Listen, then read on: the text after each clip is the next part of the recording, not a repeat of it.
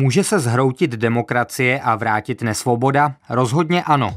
Demokratický systém vládnutí je ve skutečnosti velmi křehký a zdaleka není samozřejmý. Když se podíváme na statistiky, tak zjistíme, že států, které jsou demokraciemi, v posledních letech ve světě se trvale ubývá. Martin Wolf, jeden z nejrespektovanějších komentátorů, tvrdí, že demokracie a volný trh je na západě dokonce ve větším ohrožení, než si myslíme. A že se naše společnost bude muset výrazně změnit, pokud o svobodu nechceme přijít. Wolf to píše ve své knize, která letos vyšla anglicky a jejíž název v češtině zní Krize demokratického kapitalismu. Představíme vám ji v dnešním díle pořadu Ex Libris. Ex Libris.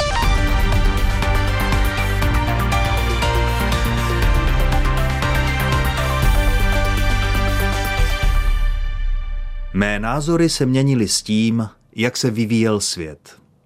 Nestydím se za to. Pokud někdo za celý život nezmění názor, nepřemýšlí. Ale mé hodnoty se nezměnily.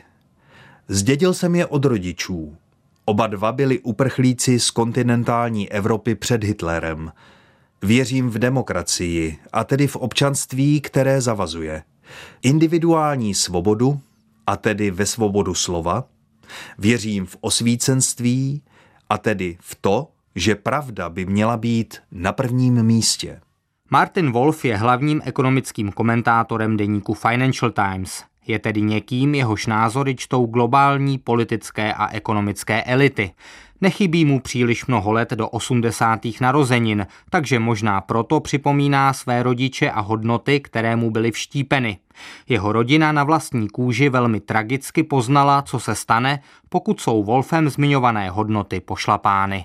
Dnešní výzvy začínají vypadat stejně závažně jako ty, kterým lidstvo čelilo v první polovině minulého století. Dochází k zásadním přesunům moci, Tehdy to bylo ve prospěch Německa a Spojených států na úkor Velké Británie a Francie. Dnes to je od Spojených států k Číně. Dochází k obrovským krizím. Tehdy šlo o světové války, epidemii španělské chřipky, hyperinflaci ve střední Evropě na začátku 20. let a velkou hospodářskou krizi ve 30. letech.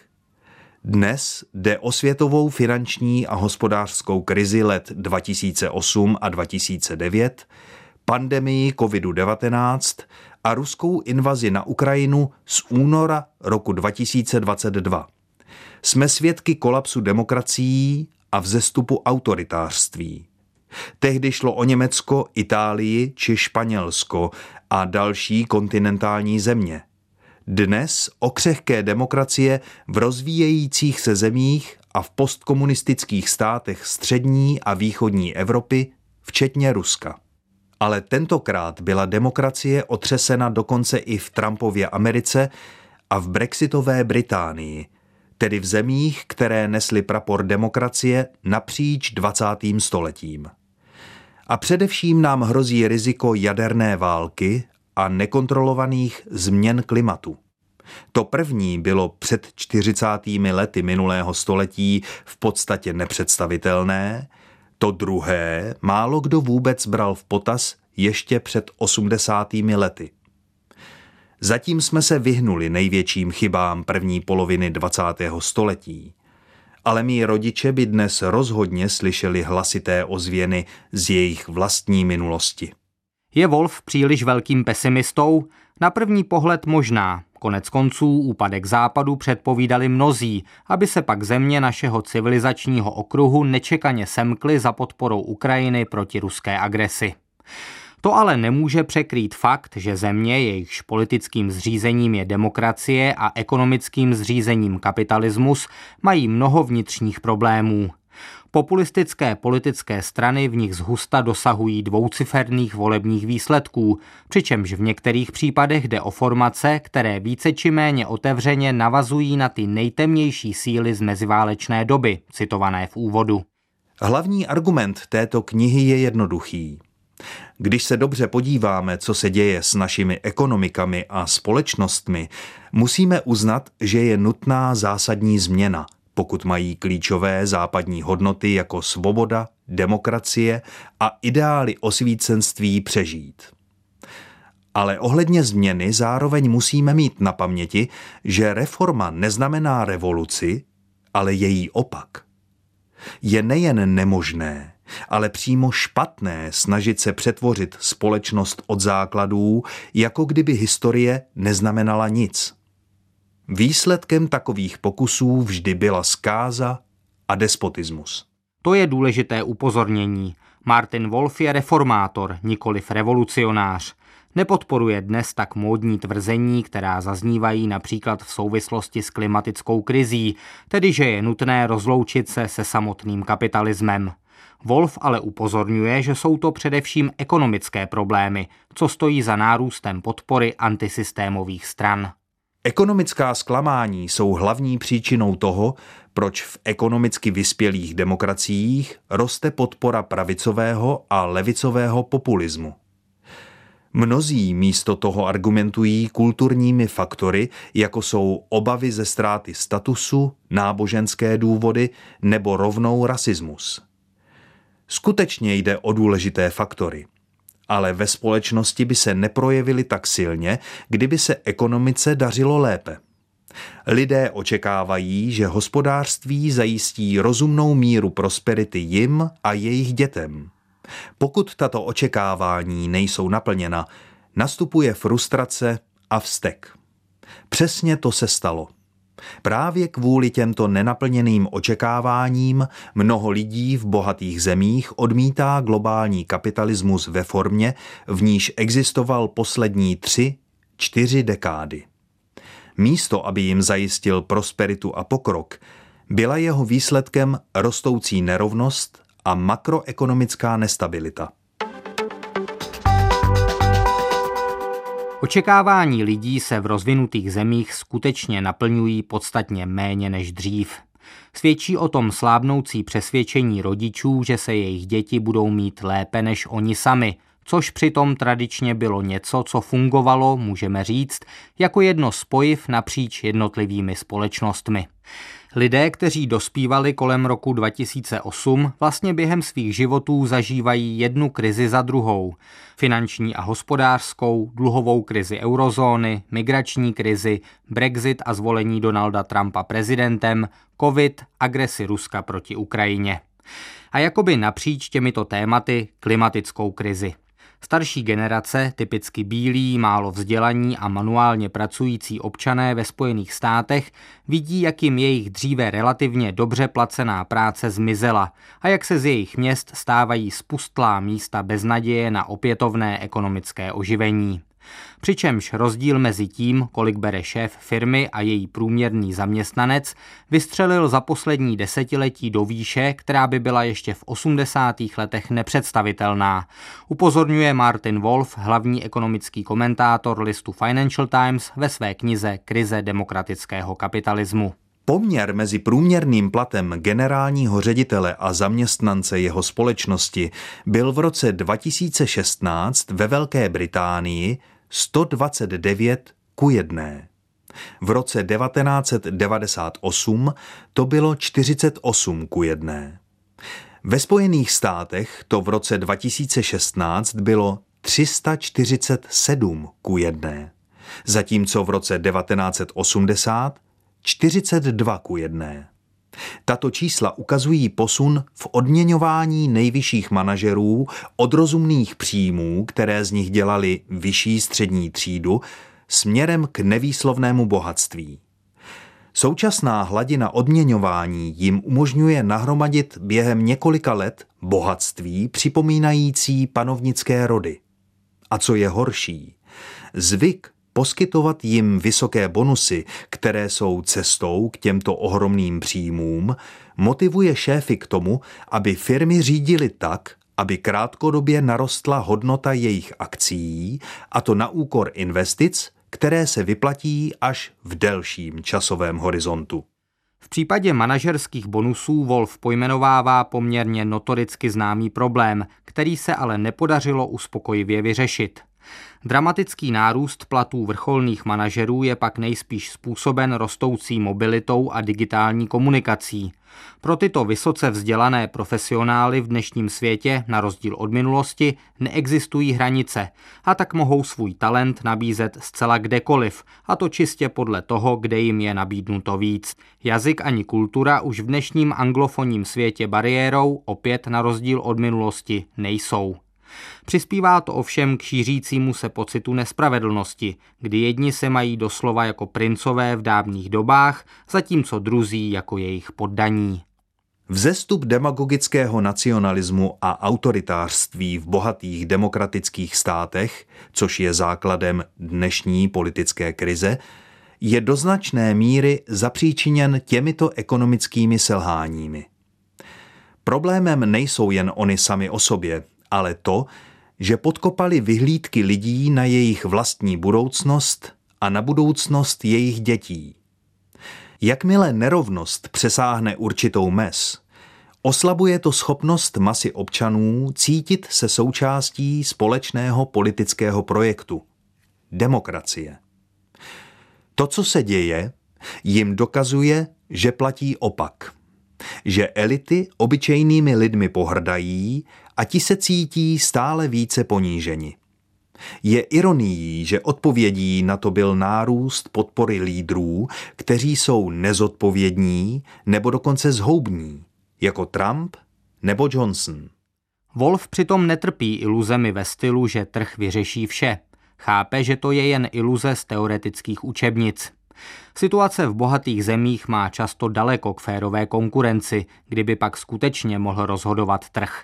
Síla některých firm, typicky internetových gigantů, nabývá stále větších rozměrů, až mají fakticky monopolní postavení.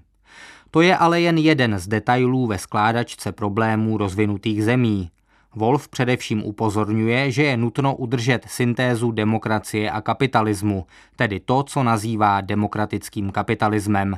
A varuje, že pokud chceme zachovat obojí, tedy i demokracii, nutně se musíme vzdát snů o minimálním státu, které se občas objevují, mimo jiné i na české pravici. Voliči v demokracii budou požadovat jistou míru ekonomického zabezpečení. Představa, že to, jak bude ve společnosti rozloženo bohatství, nebude z hlediska veřejnosti důležité, nemůže přežít v situaci, kdy máme všeobecné volební právo. Lidé budou požadovat ochranu před nezaměstnaností pro případ špatného zdraví ve vysokém věku. Budou očekávat, že se stát postará o vzdělání jejich dětí, aby je zákony chránili před vykořišťováním nebo aby stanovil meze příjmové nerovnosti. A v neposlední řadě budou očekávat, že ti ekonomicky nejúspěšnější a nejbohatší budou platit nemalé daně. Demokracie s všeobecným volebním právem vede v porovnání s tím, co znalo 19. století, k velké roli státu v ekonomice. Jde o roli, která je slučitelná s přetrváním kapitalismu volné soutěže. Libertariánská verze kapitalismu naopak není slučitelná s demokracií na základě všeobecného volebního práva. Posloucháte Ex Libris, unikátní knížky unikátních autorů, které jsme přečetli za vás. Ex Libris si můžete poslechnout také na webu plus.rozhlas.cz, aplikaci Můj rozhlas a v dalších podcastových aplikacích. Jako Martin Wolf bourá některé báchorky tradované na pravici, odmítá stejně tak i některé módní levicové koncepty. Třeba ten, že moderní autokracie jsou ekonomicky výkonnější než pomalé a zkostnatělé demokracie. Za příklad bývá často dávána Čína, byť ta se v poslední době dostává do nebývalých hospodářských obtíží. Stačí ale pohled na statistiku, aby se potvrdila Wolfova teze, tedy že syntéza demokracie a kapitalismu je skutečně tím nejlepším uspořádáním, na které lidstvo zatím přišlo. Data rozhodně podporují jednoduchou tezi, že spojení široce sdílené prosperity a demokracie je klíčové proto, aby se dané společnosti vedlo dobře. Podle dat z roku 2021 je deset nejšťastnějších zemí světa Finsko, Island, Dánsko, Švýcarsko, Nizozemsko, Švédsko, Německo, Norsko, Nový Zéland a Rakousko. Další devítku pak tvoří Izrael, Austrálie, Spojené státy, Kanada, Česká republika, Belgie, Spojené království, Tchajvan a Francie. Všechny tyto země jsou zároveň bohaté a demokratické. Řada z nich je malá, což podtrhuje význam mezinárodního obchodu, protože malé země bez něj nemohou dosáhnout vysoké hospodářské úrovně. Co je nejdůležitější, nejúspěšnější země poskytují svým občanům příležitosti a bezpečnost spolu s tím, že mají otevřenou a demokratickou vládu. Pro relativně blahobytný a pokojný vývoj společnosti je tedy vedle demokracie nutná taky poměrně vysoká míra sociálního zabezpečení. Dá se navíc předpokládat, že role státu v ekonomice bude v následujících letech ve vyspělém světě spíše růst než klesat, a to v souvislosti s výdají na stárnutí populace nebo na zelenou transformaci ekonomiky, která je kvůli hrozbě klimatických změn nepochybně nutná. Náš systém ovšem stále bude kapitalismem, jako jsou nepochybně kapitalistické třeba evropské severské země, v nichž je přitom podíl státních výdajů na hrubém domácím produktu relativně vysoký. Wolf ovšem vedle toho upozorňuje taky na zhoubnost případných snah, aby se jednotlivé země uzavíraly do sebe. Jistě neplatí dříve propagovaná naivní představa, že lze prostě bezstarostně obchodovat s kýmkoliv a že tím vzniklé závislosti nehrají žádnou roli. Jak je to ve skutečnosti, jsme viděli při kolapsu dodavatelských řetězců v pandemii COVID-19 nebo poté, co Rusko využilo své dodávky zemního plynu jako zbraně. Je nicméně faktem, že mezinárodní obchod a spolupráce mají pozitivní efekt. Nejvyšší fáze globalizace je možná za námi, ale měli bychom si dát pozor, abychom od ní neustoupili až příliš, varuje Martin Wolf ve své knize Krize demokratického kapitalismu. Globalizace v 80., 90. a 0. letech se neodehrála náhodou.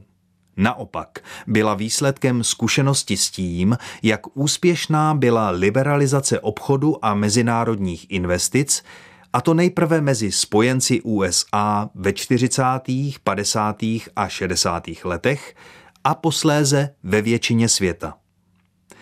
Poučením z toho je, že země, které se otevřely obchodu a zahraničním investicím, si vedly mnohem lépe než ty, které to neudělali. To, jak rozdílně se po druhé světové válce vyvíjely západní a východní Německo, jižní a severní Korea a pevninská Čína a Tchajvan, bylo rozhodujícím testem argumentů ohledně dopadů ekonomické otevřenosti na prosperitu. Dalším příkladem je to, jak špatně se vedlo Indii až do té doby, než začátkem 90. let začala s reformami v porovnání s více otevřenými ekonomikami východní Asie. Otevřenost způsobuje to, co vždy. Poskytuje přístup k novým dodávkám, zdrojům, technologiím, ideím a lidem. Obzvlášť klíčové to je pro malé země – Pozoruhodný úspěch Austrálie, Irska, Izraele a nordických zemí, tedy Dánska, Finska, Norska a Švédska, které kombinují vysoce kvalitní domácí instituce a schopnost využít příležitosti, které nabízí svět, je dostatečně znám. Vyniká taky příběh Tchajvanu. Ale i ty největší rozvíjející se země jako Čína a Indie by nemohli dosáhnout svého relativně rychlého růstu, kdyby nevyužili příležitostí, které nabízela světová ekonomika. Vždyť ale právě globalizace je zodpovědná za rostoucí nerovnosti a vůbec za řadu problémů, kvůli kterým bují populismus, zní častá kritika. Ve skutečnosti to je ale složitější. Přístup k mezinárodnímu obchodu a dalším fenoménům souvisejícím s globalizací byl napříč vyspělými státy podobný. Globalizace tak nemůže být hlavním viníkem ani míry nerovnosti, ani toho, jak se tato míra mezi jednotlivými vysokopříjmovými zeměmi liší. Platí to hlavně o rozdílech v příjmech těch nejbohatších vrstev. Data ukazují, že hlavní roli sehrál domácí ekonomický vývoj, nikoli v ten mezinárodní. Jde hlavně o to, jak efektivně vlády reagovaly na změny v míře konkurenceschopnosti daných zemí a jak dobře v tom, kterém státě fungovalo sociální zabezpečení a další formy podpory těm, na které změny vyvolané globalizací dopadly nejsilněji. Ve Spojených státech jsou nezaměstnaní nebo nekvalifikovaní lidé žijící v opuštěných lokalitách ponecháni osudu. To je politická volba. Je v skutku rozdíl, jak se ta která země stavěla a staví například k lokalitám, ze kterých odešli důležití zaměstnavatelé a přesunuli výrobu do levnějšího zahraničí. Zda tam žijícím lidem stát poskytuje například rekvalifikaci a podobně, nebo zda do dané lokality investuje jiným způsobem. Každá země tak má na výběr jednak míru zdanění, jednak třeba to, jakým způsobem daní zisky z kapitálových příjmů a podobně. Ve Spojených státech tak je míra nerovnosti vyšší než v kontinentální Evropě. To je prostě fakt, ať už to hodnotíme pozitivně nebo negativně. Nelze ale zavírat oči nad tím, že to má politické důsledky, jak jsme viděli v roce 2016 při zvolení Donalda Trumpa prezidentem nebo během referenda o Brexitu ve stejném roce. Zároveň ale přece platí, že jak ostatně Wolf v předchozí pasáži sám píše, má mezinárodní obchod sám o sobě také jisté velmi negativní konkrétní důsledky pro konkrétní lidi a oblasti, hlavně zmíněné stěhování firem za levnější pracovní silou do zahraničí. Je to tak, ale Wolf na základě statistik upozorňuje, že mnohem větším v uvozovkách žroutem pracovních míst jsou technologické změny, tedy digitalizace či automatizace. Data jasně ukazují, že technologie má na pracovní trh mnohem vyšší dopad než obchod. Rozdíl je ale politický. V případě obchodu lze vinu svalit na cizí konkurenci, která se chová neférově. Toho samozřejmě s oblibou využívají nejrůznější demagogové. Je ale prostě faktem, že bychom si měli především zamést před svým vlastním Prahem. Rozvinuté země prostě mají spoustu problémů a jen za menšinu z nich může cizí konkurence, ať už férová nebo nikoliv. Náš nepřítel není někde venku. Dokonce ani Čína nemá takovou moc. Nepřítel je uvnitř našich společností. Demokracie přežije jedině tehdy, když zajistí příležitosti, bezpečnost a důstojnost velké většině občanů. Jak hlásal Aristoteles, demokracie závisí na početné, spokojené a nezávislé střední třídě. Když ale ze systému profitují jen ti nejúspěšnější, nejcyničtější a nejchamtivější, demokracie skolabuje. Konstatuje Martin Wolf ve své knize, která vyšla anglicky v roce 2023 a která se v českém překladu jmenuje Krize demokratického kapitalismu. Wolf, hlavní ekonomický komentátor deníku Financial Times, je silný v diagnóze toho, co v politickém a ekonomickém systému vyspělého světa nefunguje. Jeho kniha už je slabší z hlediska nabídky konkrétních řešení, co s tím tedy dělat. Je to ovšem velmi složitý problém a nezbývá než doufat, že si na něm syntéza demokracie a kapitalismu, tedy demokratický kapitalismus, nevyláme zuby. Ukázky z knihy četl Ivo Timer, dramaturgyní pořadu byla Nadia Reviláková, za zvukovým pultem seděli Ondřej Novák a David Dibelka. Za pozornost děkuje Ondřej Houska.